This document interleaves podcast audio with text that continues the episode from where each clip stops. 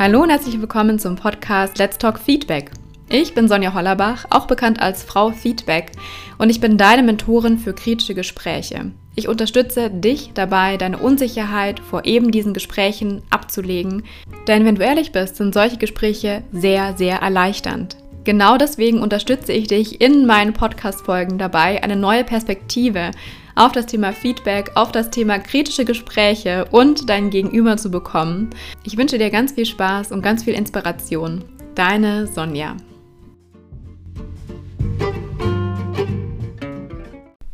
Hallo, schön, dass du heute wieder mit dabei bist. Ich bin's wieder, Sonja, und ich freue mich auf diese heutige Folge mit dir und zwar unglaublich. Ich habe nämlich heute in der Folge für dich genau die Sätze zusammengefasst, die mich unfassbar dabei unterstützt haben, dieses Thema Feedback wirklich zu verstehen und da auch eine neue Perspektive einzunehmen und weg von diesen typischen Bewertungsgesprächen zu kommen. Also ich finde Bewertung einfach ein furchtbar schreckliches Wort, weil also wenn ich bewerte, dann stelle ich mich ja eine Stufe über mein Gegenüber. Ich kann vielleicht bewerten, wie mir die, ich hatte es letzte Mal ja ähm, von den bewerten, kannst du vielleicht ein Theaterstück, was dir gut oder was dir schlecht gefallen hat. Und selbst da, das wirst du jetzt merken, deine Bewertung ist immer sowas von subjektiv. Dein Nachbar, der neben dir sitzt, der mag dieses Theaterstück vielleicht richtig toll gefunden haben. Ja, also Bewertung basiert einfach so viel auf Subjektivität und gerade wenn wir es mit Menschen zu tun haben, dann ist diese Subjektivität ein absoluter Totschläger. Deswegen komm niemals in die Petrouille, dich auf diese Position zu erhöhen, dass du jemanden anderen bewerten würdest. Der andere ist vielleicht anders, hat andere Ansichten oder du hast vielleicht mm, Probleme mit seiner oder ihrer Art zurechtzukommen. Das liegt allerdings alles bei dir. Das heißt, du selber hast Probleme mit deinem Gegenüber, nicht dein Gegenüber hat irgendein Problem. Also Vielleicht helfen dir diese Sätze, die ich jetzt wirklich sorgfältig für dich gesammelt habe. Es sind bei weitem nicht alle. Es sind definitiv ein paar meiner Lieblingssätze dabei. Und ich rede gar nicht lange, sondern lass uns direkt starten. Es sind genau 27 Sätze und ich nenne dir kurz die Zahl davor, damit ich auch selber nicht durcheinander gerate. Also steigen wir ein. Erstens, Dein Bestes ist nicht an jedem Tag gleich gut. Zweitens, höre auf, von dir selbst und anderen Perfektion zu erwarten. Drittens, kenne dich selbst und gehe liebevoll mit deinen Schwachpunkten um, denn dein Gegenüber hat ebenfalls welche. Viertens, jedes Gefühl, das du einer anderen Person gegenüber hast, richtest du im Endeffekt nur gegen dich. Wähle weise, welche Gefühle du haben möchtest. Fünftens. Frage nach, bitte um etwas, anstatt es vorauszusetzen. Sechstens. Höre auf, Gedanken zu lesen und beobachte, wie viele deiner Gedanken, die du hast, basierend auf deinen Interpretationen, du gegen dich selbst und auch gegen andere richtest. Siebtens, kenne deine Grenzen und spreche darüber. Auch dein Gegenüber hat Grenzen und er wird anfangen darüber zu sprechen, wenn du den ersten Schritt machst. Achtens, Emotionen artikulieren zu können, zeugt von absoluter Stärke. Neuntens. Negative Emotionen sind an Vergangenes oder Zukünftiges gebunden. Wenn du wirklich im Moment bist, wirklich im Jetzt, dann gibt es diese Gefühle nicht. Dann gibt es nur das Positive. Gerade im Gespräch. Lass dich nicht von deinen Emotionen leiten. Zehntens. Höre auf, Dinge erzwingen oder kontrollieren zu wollen. Vor allem, wenn es um Menschen geht. Lass stattdessen einfach los. Elftens, Menschen, die selbst groß sind, machen auch andere größer, denn etwas anderes haben sie nicht nötig.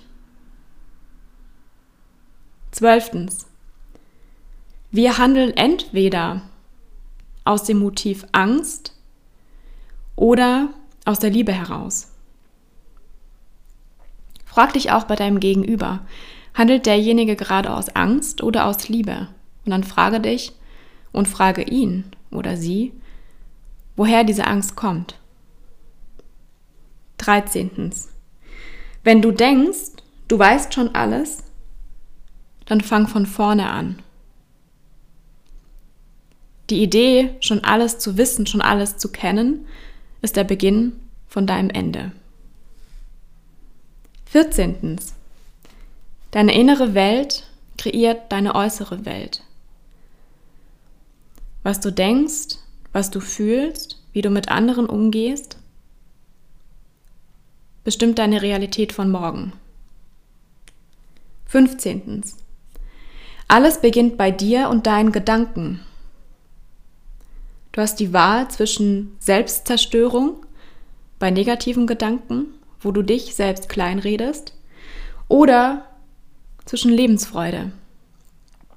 Wähle weise. 16. Deine Haltung einer Person gegenüber bestimmt den Ausgang eurer Beziehung. Wenn du positiv über diese Person denkst, wenn du dankbar dafür bist, was diese Person bereits geleistet hat, wird sich eure Beziehung ins Positive entwickeln. Wenn du nur das Negative an einer Person siehst, dann wird sich diese Beziehung auch in diese Richtung entwickeln. 17. Egal, was du sagst oder tust, die Motivation dahinter ist entscheidend. Mit welcher Motivation beginnst du ein Gespräch? Mit welcher Motivation tust du etwas? Achte darauf heute. 18. Wie viel von dem, was du denkst, hast du dir selbst eingeredet? Du erschaffst dir deine eigene Realität. Du lebst in deiner eigenen kleinen Welt. Und jeder andere lebt in seiner eigenen Welt. Gehe nie davon aus, dass diese Welten gleich sind. 19. Du bist selbst dein treuester Zuhörer. Deine Worte werden deine Realität. Beobachte deine Gedanken und schau, was passiert. 20. 20. hört sich lustig an. Ich glaube, das habe ich noch nie gesagt. 20. Veränderung braucht Zeit und manchmal noch zwei bis drei Bewässerungen. Manchmal ist der Samen, den wir sehen im Feedback, nicht jemand oder nicht ein Samen, der sofort aufgeht, wenn er auf fruchtbare Erde fällt. Ja, Voraussetzung, vorausgesetzte Annahme, die Erde ist fruchtbar. Also der Feedback-Empfänger hat Lust, dieses Feedback anzunehmen. Sondern manchmal braucht dieser Samen zwei bis drei Bewässerungen, zwei bis drei neue Anstupser, vielleicht noch einen speziellen Dünger, indem du einfach fragst, hey, was brauchst du denn dafür, um dich zu verändern? Keiner von uns verändert sich gerne und das ist genau der größte Knackpunkt im Feedback, den du lernen darfst und den auch meine Teilnehmer und meine ähm, Kunden immer und immer mehr lernen.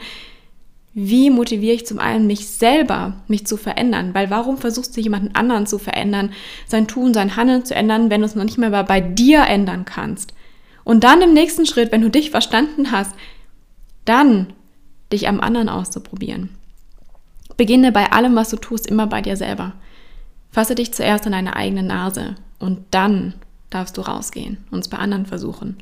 Dann wirst du vielleicht auch anerkennen, dass es gar nicht so leicht ist. Sei liebevoll mit dir selbst. 21. Wie viel tust du in der Annahme, zu wissen, was das Beste für den anderen ist, ohne diesen selbst gefragt zu haben? 22. Hinter allem steckt der Wunsch, wahrgenommen und als Mensch gesehen zu werden. Auch im Feedback. Siehst du den Menschen? Nimmst du die Person wirklich wahr mit ihren Ängsten, mit ihren Gefühlen, mit der aktuellen Situation, mit ihrer aktuellen Lebenslage? Empathie gehört zum Beispiel dazu. Interessierst du dich wirklich dafür, wie es deinem Gegenüber gerade geht? Oder ist es dir egal und möchtest du einfach nur bessere Leistung, ohne zu verstehen, dass eine bessere Leistung erst dann erzielt werden kann, wenn es der Person wirklich gut geht und wenn sie nicht Probleme zu Hause oder ähm, im privaten Kontext hat. 23. Im Feedback geht es nie um dich oder darum, dass du dein Unmut los wirst. Im Feedback geht es immer um dein Gegenüber und dessen Entwicklung. Im Feedback möchtest du immer die Frage im Kopf haben, wie kann ich meinem Gegenüber dabei helfen zu wachsen? 24. Feedback erfordert dein ehrliches Interesse an deinem Gegenüber. Davor brauchen wir erst gar nicht anzufangen. 25. Lass im Denken die Schubladen offen und ziehe sie notfalls wieder auf. Wie schnell stereotypisierst du? Wie schnell packst du jemanden in eine gewisse Schublade, ohne dass der oder diejenige die Chance hatte, dir anderes zu beweisen? Mache die Schublade wieder auf. Gehe den Schritt, sei so groß innerlich, das zu tun. Es zeugt von Stärke. 26. 26 verrückt. also 26 Tens. Die härtesten Kritiker können selbst am wenigsten mit Kritik umgehen. Das geht so ein bisschen einher mit dem Satz, dass Leute, die innerlich groß sind, Leute, die Charakter haben, Leute, die wirklich eine Persönlichkeit haben, an die sich auch andere Menschen noch erinnern, die von Charisma geprägt sind, diese Menschen haben es nicht nötig, andere klein zu machen, sondern diese Menschen heben andere im Gespräch nach oben. Sie geben dir das Gefühl, dass du ein Gespräch auf Augenhöhe führen kannst. Das fängt damit an, dass du mit deinem Vorstand einen Dialog führen kannst, dass diese sich wirklich dafür interessiert. Und ja, sie können es, weil ich es selbst täglich tue mit ihnen. Und ich habe nie das Gefühl, nicht auf Augenhöhe zu sein. Zum einen, weil ich es mir einfordere und einfach zum anderen, weil dafür ist ja auch meine Arbeit da, dass sie lernen, eine Atmosphäre zu schaffen, in der auf Augenhöhe kommuniziert werden kann. Und wenn du selber klein bist, wenn du selber Angst hast, etwas zu verlieren, wenn du Angst hast, dass wenn du jemanden anderen hochhebst, dass du jemanden anderen lobst und zwar von Herzen, nicht einfach so, ah, ja, gut gemacht. Nein, sondern wirklich, hey, das hat mir richtig toll gefallen. Weiter so. Ich freue mich gerade riesig für dich, weil das ist ein mega Erfolg für dich. Ist dir das eigentlich bewusst? Also Wahnsinn. Lass uns doch mal zusammen anstoßen. Wenn du in dir klein bist, hast du immer Angst. Motiv, Liebe oder Angst. Wenn du klein bist, hast du Angst, dass dir dein Gegenüber was wegnimmt. Wenn du groß bist, dann handelst du aus Liebe und ziehst andere mit nach oben.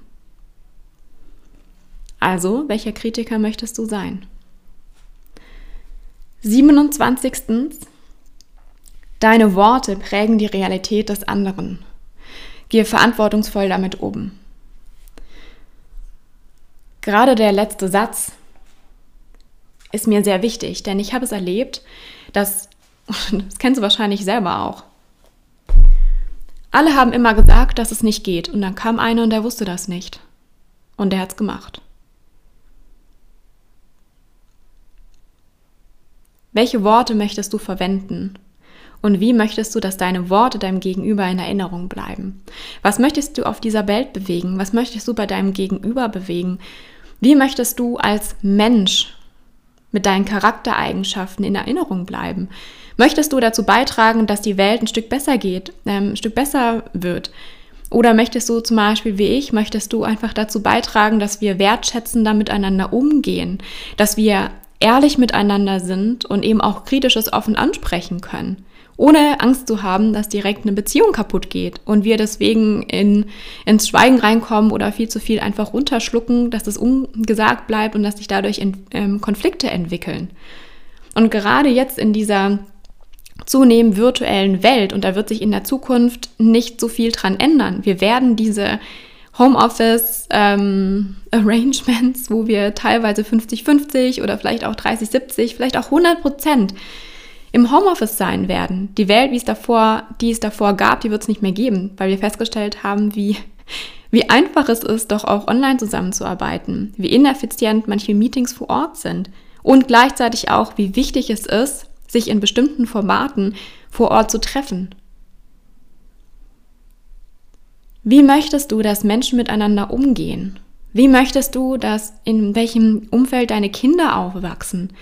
Es geht ja nicht nur um dich, sondern es geht ja auch um deine Kinder. Es geht auch darum, dass wenn du dein, dein Umfeld positiv beeinflusst und gerade dort auch diese Samen säst, davon wertschätzend und wirklich mit ehrlichem Interesse aufeinander zuzugehen, dass diese Welt auch für dich schön wird.